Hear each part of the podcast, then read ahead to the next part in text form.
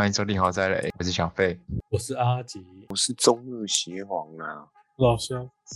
喂，今天大跟大家聊一个博弈论，一个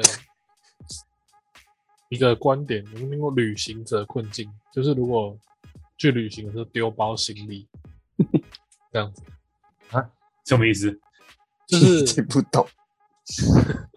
没有，这这是一个闲聊的啦。如果一家航空公司有两个互不认识的旅客，他丢了行李，那行李都一样，那他们是不是会叫航空公司要赔偿？啊，对，没错。啊，然后空航空公司他们赔偿的要点就是说，让这两个人写出价格，他一样的话就赔，同的话就按低的赔，这样吗？那比方说一个行李它的价格可能。航空公司开一个数字给他们，比方说价格介于十到一百块。那刚才前面是不是讲说，的如果两个人都不约而同写出一样的，那就赔；同的话就按低的赔。但是又加一个有趣的条件，就是说写价格高的人反而要赔两块，啊，价格低的人还可以再增加，就赏你两块。那估价的时候一开始是估两到。两块到一百块，那你觉得两个人会写多少元？我听不太懂，但但但但是我应该会写一百吧。如果以一开始跟让我感觉啊，就是这个博弈论是有一个学者提出，他提出是说在社会上会不会有类似的状况？比方说有两个不同的旅客，嗯，他们一起在搭飞机的时候丢了行李，那他他们一定会找航空公司要赔偿吗？那航空公司就说好啊，那你们估计大概多少价值？然后他们都说大概就类似两块到一百块吧，就是类似里面的东西这样。航空公司就说好，那你们两个人就去写价格，一样的话就赔偿，不一样的话就按照低的赔。可是如果你价格写高的人，我要罚你两块钱，那价格低的话。还可以多赏你两块钱。那如果在两他们两个不串供的情况下，他们会写多少钱？你要那那那你就要看你要不要拿到最好最好的。对啊，所以两个人就会开始去想。但我的话，我根本不会想，我就会直接写一百。然后如果他他给给给他扣两块，就给他扣两块。如果你想要多，但但是如果你是要那什么，就是一亿跟一亿。要差差个一千万的话，那才会有那个去想说，呃，那我写九十九块的话，他如果写一百块，我还可以多拿他两块，那你就变一百零一嘛，然后他就变九十九块的这种想法出现。对，但是那个，但是那个也要好，其金额要很大才会有那个，才会想要。如果只是几两一两块钱，如果只是一两块的话，感觉就差那两块好像没没也没什么差。对，因为你总你你总不能写个两块，然后为了赚两块写两块吧，这样也太得不偿失了吧？就如果你太计较的话，会变成两个人都写两块，就反而赔很多。啊，所以一开始它是模型提出来的时候，大家也觉得那个一开始那个模型的价值好像有些金额太低了，就是那个两块赔偿或是奖赏金额太低，在太低的情况下，大部分。大部分人可能都还是会写九十几，因为总不能他想一百，那你写九十九，那你反而会得到一百零一块的东西啊？可是这个不吸引人。那后来这理论出来的时候，大家觉得这好像有点类似在解释社会上一些那个聪明反被聪明误的现象，就是有时候看待一件事情的时候，如果不太计较，不想太多，反而会有最大的收益。然后也会有有人去想说，哎，如果我是一个重，比方说现在最近不是那战争嘛，一些原物料都提高价钱了，嗯，然后说民生用品或是一些原物料，玉米、大豆，如果一开始你是种玉米、大豆这些人，如果有些人类似。用这种方式去想的话，你在卖东西的时候都想说我偷工减料的话，那其实你的利润也会降低，因为你只能用那种成本价，然后反而只能也去卖那些很低的价钱，哦，对吧？嗯，啊。所以他他这个理论出来之后，虽然理论一开始模型很基础，就是说大家就觉得你那个赏罚太低，好像大家不会去想的太认真，所以反而不要想太多，就不会聪明反被聪明误嘛。嗯，然后这如果放到实际生活上的话，如果你是一个商家，你在卖东西，其实，在很多方面，你应该要尽可能的去把一件产品做好，即便它的成本可能会相对高，但是当你投入到市场上的话，如果同质性的商品相对多，那其实你还会有利润。最近不是那个很多东西都通膨嘛，小吃店那些都通膨。其实通膨还没真的开始，对，还没有真的开始，就是现在聊这个才最可怕。嗯，通膨还没有真的开始，然后很多同质性却每天都会用到的产品已经开始在涨价了，对啊？超贵。在某种方面而言，他们就是反而最不计较，但是却能涨得最多。他们都随便都涨了三成的，两三成都有。如果原本一碗四十块的，后来就开始卖四十五、五十五、五十五之类的。像我现在不知道我为什么一碗大的阳春面要五十五块，这东西应该这么贵吗？就是说，你你还没有去探讨到一一碗好的泡面也要五六十块。对啊，就是说，呃，如果你卖的东西在产品上性质是很多很类似的话，其实你一开始反而不要偷工减料。你去卖，做出口碑之后，你再涨价，你也会赚钱。因为很多时候，其实在某方面就是不用太计较。嗯。像不是，比方说有些火车票不是卖什么早鸟票吗？对。但是你会发现有个有趣的点，他卖早鸟票之后不会无上限。比方说，我八点我的车票是五百块，好了，比可能比一般的时的时间点便宜一百块。但是他不会说八点五百块之后变成哎七点四十剩四百五喽，然后七点半剩什么三百块。因为绝大多数的人，其实这也想到另一方面，聪明反被聪明误的情况下，可能是不够聪明，或是没有必要。因为不会有人为了这点提早到六点就去排队，所以商家有时候在算优惠的时候，也只会算到一个定点额度。我没听懂，但但是应该不晓得，就是我我刚说，比方说，就你是一家商人，如果你想要。赚的多的话，有时候你会拉长你的商业时间嘛？对，然后就会有类似什么早鸟的优惠。对，嗯，然后在早鸟的优惠前提下，你反而不会无限提提高早鸟的时间。比方说，早上十点你有优惠，但是你不会无限提高。比方说九点半、九点、八点半。因为多数人不会，有时候反而不会去斤斤计较那么多。如果你能抓到一个均衡点，那你就不用一直让自己的利润减少，又能提高收益。好像是怎么？好像有点懂一点点。对啊，比方说，如果阿基里基卖卖面包，卖面包的时候。哎，通常面包店应该不会当早餐的时间在卖吧？可是，比方面包店大概可能，一般来讲，面包店应该都，比方说下午或晚上才开。但有些面包店会早一点开，但早一点开的时候，可能他就卖便宜一点。但是你在卖的时候，你不用让它无限制的提早开。因为也不会有那么多人，就为了便宜那一些些，就让自己找那么多，所以就要半小时一小时就够了。对，所以这这种理论出来之后，博弈论，我记得有一部电影讲最多博弈论，就是那个《美丽境界》。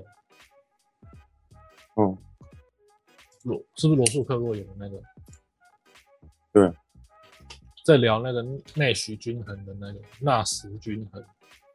内需嘛，对啊，他说很多事情其实都可以找到一个均衡点，让你能在创造优惠的时候又能增加利润，然后，但是因为消费者很多时候也要精打细算，如果你能想出一个让他们不用太精打细算又会来买的一个方式，那你就会更更赚。哇，他得好多奖，那一定不好看呢。是一个很有深度、一个很一个很有深度的片子哦。对，但是他他其实有改编那个理论的一些例子，让看电影的人可以比较自然而然的吸收，不会单纯像在看论文，就是变得比较故事性这样。那如果可以然后小飞最近在卖 NFT，你也可以想一个有什么方法。呃，在一定的时间内开出优惠，但是又不会让你付出的成本牺牲掉太多。可是你在同时又要保证你卖的东西，应该至少让别人看出来你是有用心的。这样一讲，都其实真的很难做到这件事情，很难。所以很多人在做生意的第一步，都会先卖通知性商品，然后又是大家那个怎么讲？日常所见，比方说看到别人家卖面做小吃摊做得好，那我也去卖面。那不是中国中那边是中东方的那个不不好的习俗吗？也不一定是不好的习俗。有时候你会觉得一条街为什么会有五六家面摊？好像这条街的人大家都在吃面，还是怎么样？比方说会有什么什么叉叉叉一条街，比方说什么鱿鱼跟一条街，嗯，因为它其实也是。就是让人在每天都需要的同时，你又离不开它，可是你又不会觉得我付出了这个时间成本之后，然后我再付出这个金钱，会让我感觉好像很吃力。那 NFT 反过来，它可能就是一个不是一个耳熟能详的商品，我又好像很难推出一定的优惠。但我又很想赚大钱，所以它其实蛮违背一定的理论。FT 吗？在什么方面呢？NFT 啦。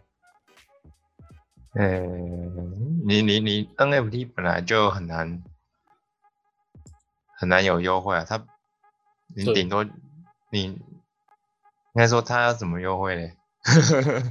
所以一开始有人在想出这种什么？不管他是什么，大家在讨论什么去中心化也好，什么区块链或什么什么一堆名词都好，很多人都给他 NFT 用上附加价值。你应该说 NFT 本来就是需要附加价值的东西啊。那本因为它附加价值的东西，耳熟能详，就是就是说日常所见变成大家的需求。所以一开始那个什么无聊园，它好像也是俱乐部的。无聊园本来就是有钱人俱乐部啊。对，很多后来做快艇，不是那打球那个快艇，就是游艇俱乐部，对啊，他们也会做。或是什么赏什么艺术品的俱乐部，再用 NFT 去附加价值。所以，说，如果你做 NFT 可以找到你的附加价值，那应该就有机会把它延伸出，让大家觉得。哎，我我付出了一点什么，就好像赔了什么，但是我还是很乐意的。可是很难呐，因为你知道，在玩 NFT 的人，基本上你就把它用，你就撇开那坨东西好了，单纯它就只是投资标的而已。现在是这样子，现在很难撇开。除非你本身就是大企业推出的，例如像嘟嘟房推出的 NFT，可能有两两千个里面有一百个还二十个忘记了，你可以永久在嘟嘟房免费停车。假的？对对啊对啊对啊，真的。不是一堆人买吗？可是你一两千个只有只有几十个啊，就二十个吧，还是一百个忘记了。那抽到了卖转卖应该也是。有价钱的、有价值的啊，对啊，他就是用那个来炒它的价价格嘛。那他们嘟嘟房也没有很少人转卖啊，有很多多到爆，真假的？不是很多人买起来都当收藏品？那是没有涨的，没有涨的 就是收藏品了，有涨的就就可以转卖。那全世界涨幅最高的记录是不是周杰伦的？没有，应该不是，一一定是那个熊的，一定是不是？应该是一定是那个猴子那一只。我说涨幅买卖交易最大记录，因为我之前看杂志是这样。没有你你这样你没办法这样看，你要看如果你这样看的话，也有单个就卖一点多亿的啊。你要先看它是属于哪一种类型的 NFT，然后才有来看它的的涨幅。那如果是，嗯，如果是涨幅的话，第一名有可能会被替换掉。可是现以最最大来看，永远都是什么 Crypto Punks 无聊猿，然后 Clone X，然后 Dodo、Asuki 这几个大概永远都是最最高的。啊，周杰伦那个就轰一时就不见了。已经嘟嘟房这手很深呢，我是都都还不知道这东西。出啊，因为因为因为通常你要知道这个东西，就是你本身要关关注这个市场，就是你要去看 Open Sea 啊、Coin Market 这些东西，然后但是他他那个东西会让我想去买，因为停车免费，可是你要抽到，对，抽到，对，重点是你要抽到，可抽到不用钱啊，还是他他有报名费？就你就是要买啊，你就是要买那个啊。买他那个 NFT 啊，他是盲盒啊，你就你也不一定哦，就不一定抽得到。对啊，对啊，对啊，对啊。哇，那真的是，那，他一定会有啊，他只是你不不一定会抽得到。我们之前有算过啊，假设我们去把它全部包下来的话，大概是要两一千多万吧，然后。如果你二十个全拿到，你再把一个单个车位卖个一百万，转手这样下来，价差应该也可以卖到四百万多。我靠！可是你要卖一百万，要有人买。对啊，重点是你要有人买，对吧？那样一一辈子免费停车的优惠一百万，也不也不知道到底是不是真的一辈子免费停车，他他是这样写，搞不好到时候又有限制什么的。他没写，哦，对啊，他他其实那个也是空头支票，因为嗯，对啊，而且而且而且重点是有一个事情是这样子，的，你 NFT 是这样子，你知道你知道现在很多问题是，你看到无聊猿，可是你看到另外一张另外一个人也出他的 domain name，就是 domain 就是你的网址上面叫做什么什么 app，然后也弄那个图，例如像是你现在看。你现在去 IG 看，有一个叫做，呃，有个叫做叫什么 App 的哦，叫做 Apple Multiverse。你这个你它的图看起来很像无聊猿，然后一样也是在以太链上，然后也上在 OpenSea，然后你就会以为它是无聊猿，不是，它不是。这就是现在 NFT 会遇到一个拉问问题。就是这就是所谓的仿盘，那会有人买吗？不小心买到？就是假如你今天不知道，有人跟你说，哎，这是无聊猿新出的，你什么都不会，你一开始买，你是不是就以为它真的？你就被骗了，你就被骗了，对啊。我靠，那那好像快爆炸了哎！这东西骗的越越越骗越多，就越麻烦了。对啊，所以说 NFT 你你要有优惠什么的。很难啊，基本上 NFT 本身就是，你就说说白了，NFT 本身就是没有价值的东西，你一定要负值。那你负的，你要负值？对你一定要负值。那你负值最简单，一般人要怎么负值很太困难了嘛？嗯，你一定，所以现在才会是，一定是名人出来做，然后你想办法空投。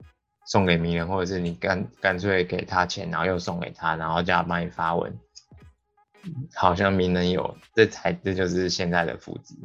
所以你用假设像我现在在做，我有我空投嘛，帮我转发，我就空投给你这几个名额这种的，基本上也没有达到很大的行销效果。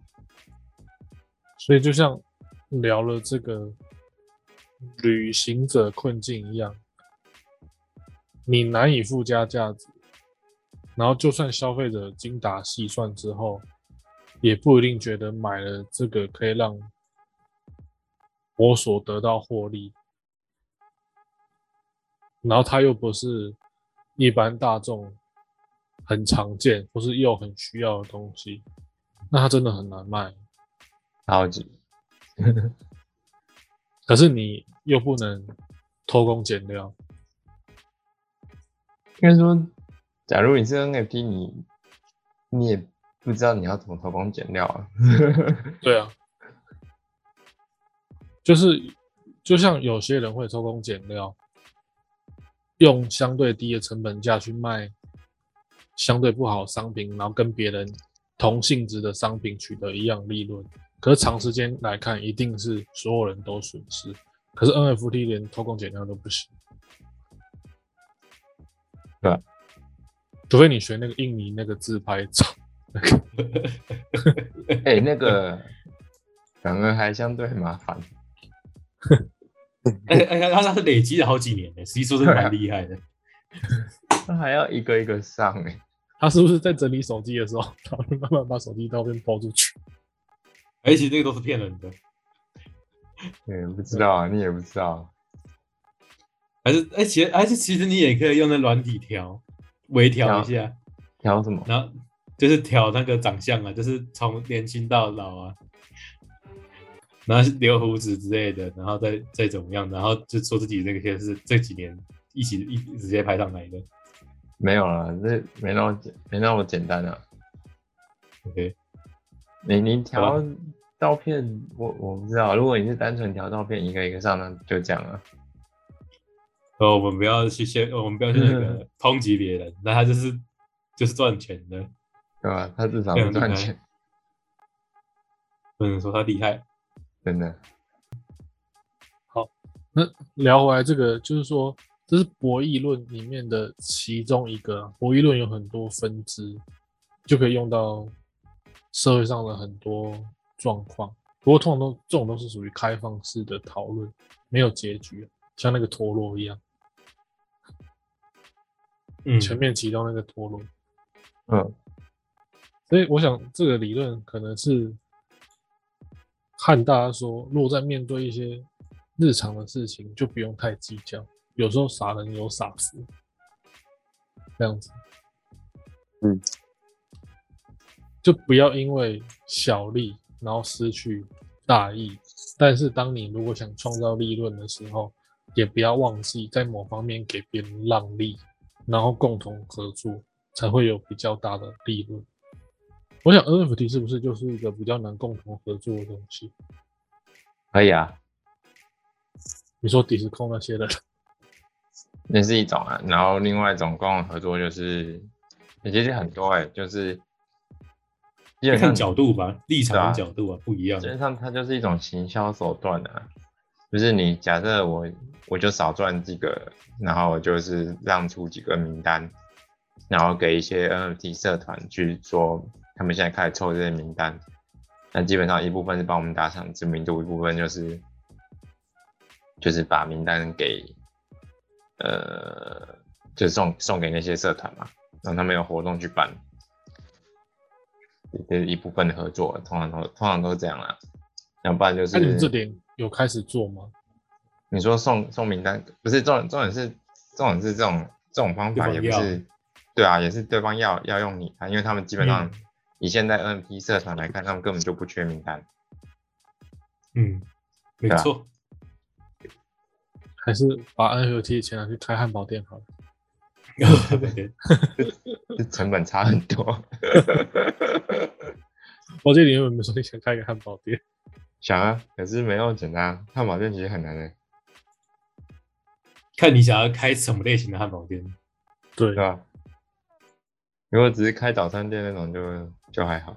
其实我觉得现在所谓的景气不好，是现在的景气要付出的成本比以前年代太高太多了。现在成本太高了。对，为什么加盟一个饮料店，手摇饮料店就七八十万到一百万以上，那也太夸张了吧？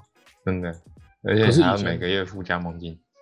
对啊，而且加盟金很屌，加盟金是加盟金，你原物料还要额外买。对啊，还有房租啊。嗯，可是以前加盟金就十来万、二十来万就有了，绰绰有。嗯，现在这也是通，这也是这也是通膨吧？你说加盟金吗？对，加盟金也通膨。我觉得现在的经济不好，不是指管道少，而是在相对少的机会下，你的成本又过高。嗯，现在应该问问，我觉得加黄金那个倒还好，最扯的是直销吧？应该问问直销，为什么一个直销一开始入会费要收这么高？但什么血都没有，只是就是白缴钱给他。有啊，他他有画大饼，一颗球。他饼画很大哎，但是直销好像他原本的不是不好，是用的人不好，就是直销只是一种销售方式而已。对，其实我觉得直销有时候就很像代购啊，啊，我不想跑那么远啊，你有很多货我跟你买，嗯，可是这个组织在拉人的时候，甚至说进去的这些人就心怀不轨，这样出出一点状况，出一点 trouble。出在出一下台湾很小，如果你在外国那么大，有时候你就是国外直销是去买东西，对啊，国外直销很正常，只是国外直销不会用什么，你要先入会费，先缴五万，然后开一个店，哪个店什么的，然后你要再拉另外一个人才能收益差小的，并没有这样，它就只是一种销售行为而已，它就变老鼠会了。就是这个理论有时候可以反映到一些人所谓的超前部署，因为刚不是说假设奖赏是有的，就是你先做好，你先想好会赏你两块，而你就是决定了不好会罚你两块，所以有些人可能会比方说提早学习一些事情，或者说提早。去接触一些事情看看，免得以后做不来，或是要付出更多的时间成本。但是，即便个人去做，可能还是赢不了一些拥有相对更加丰厚的资源或环境。我们聊到后来，又好像觉得投胎对意思。哦，没错。八年后一条好汉吗？一直都是是吗？就是。比方说，这理论模型不是有那个赏两块跟罚两块吗？那如果你想的多一点，付出的劳力多一点，自然而然就是想要去赚那个两块的利润嘛。对啊。可是这个社会上很多人都会去这么做，所以会有类似，比方说超前教育，或者说类似上才艺班这种事情。嗯。可是毕竟个人的力量还是有限，哇，又要投胎了。但是只要人是社会化的动物的一天，就不会这些现象就不会消失。所以就看一个人说他挣扎的怎么样，或者说他努力的怎么样，就可以取得一些额外的附加价值。反过来说，就算不投胎，大家也不要太灰心了。只要不是做坏事，就是说类似像这种啊，我不要了啦，那行李我不要了。那你就是有机会创造出一些不一样的或是附加的价值，这样。这理论大概是讲一些这样，不过它是属于开放式的，因为就像奖励多的时候，你反而什么也不要去想，就按部就班。也呃，奖励太少的话，你就不要想太多，按部就班就可以了。只是说，如果有些事情它的奖励就是高的，你不妨就去尝试看看。所以一开始说 NFT 好像不好卖，这是必然的。但是某方面它的利润是可以是很高的，就是看看你每个人的选择。只要你不是啊不要了，这行李我不要的那种旅客，这样就好。应该说，反正它入场成本也不高，有其实现在很多呃，其实现在很多事入场成本都很不高啊，而且都是天花板很高的事情。入场成本不高，天花板很高。对吧？现在网络上所有事情都是这样子的，不止 NFT，很多啊。像我们现在做的事情也是啊。对啊，我们需要成本吗？但是我们很难。成本而已。我们这个可能创造附加价值的同时，就是说别人可能听到说，哎，觉得这个主题是有趣或有意义的，或是说，哎，我打发这个时间的时候，我会想来听听看活塞的。啊，这就是难的地方。不然来听的人也不会直接有钱。等一下讲的就是入场成本真的很低，而且要能赚到钱。有这种好东西吗？讲到这里，之前 换听你的。但其实说真的，我们的我们的频道好像是真的会被别人搜寻到的，是我们还不够有趣吗？对吧？就很难搜寻到，嗯，蛮好搜寻到的。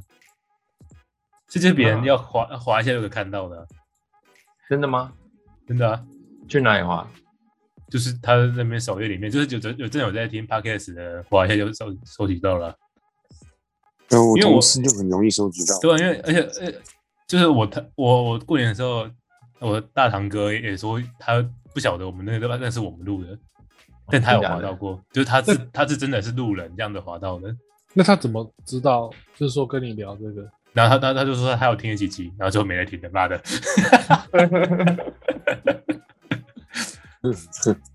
但是不知道他是他是什么情况没听的，就反正就是他他是确实有滑到过的。以路人的角度来看的话，会不会真的要去一个地方，然后可以讲的很大声、很奔放，然后瞎鸡巴乱讲那种，可能就会爆爆款？是这样子吗？